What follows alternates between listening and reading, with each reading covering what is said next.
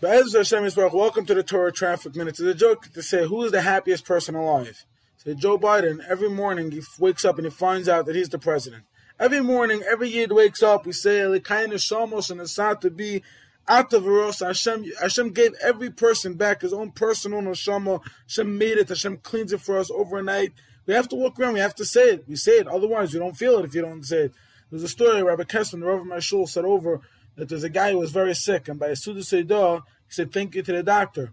Because while he was in the middle of surgery, he was almost in all the world already, and he overheard the doctor saying, This person has good strength of character. He's a fighter. I know he's going to make it. The doctor spoke after him, and the doctor was crying. And he said, I was talking to a nurse about somebody else completely, but could you imagine how many people's lives I could have changed if I would have just said, You're a fighter, you can make it? It's such an unbelievable story, and the Mamash brings out this point when we say Elikayin Shama, to be Tahirihi. We say when we say Moida Ani Lefanecha. Moida Ani means thank you. But you know what else Moida means? I admit. You have to admit every morning. Sheikh to be Hashem gave us back. Hashem believes us. We have to chaz, we have to review it. Otherwise, you know, we forget. We think, yeah, I already did this. The day's already messed up. The week's messed up. The hours messed. No, no, no, no, no. All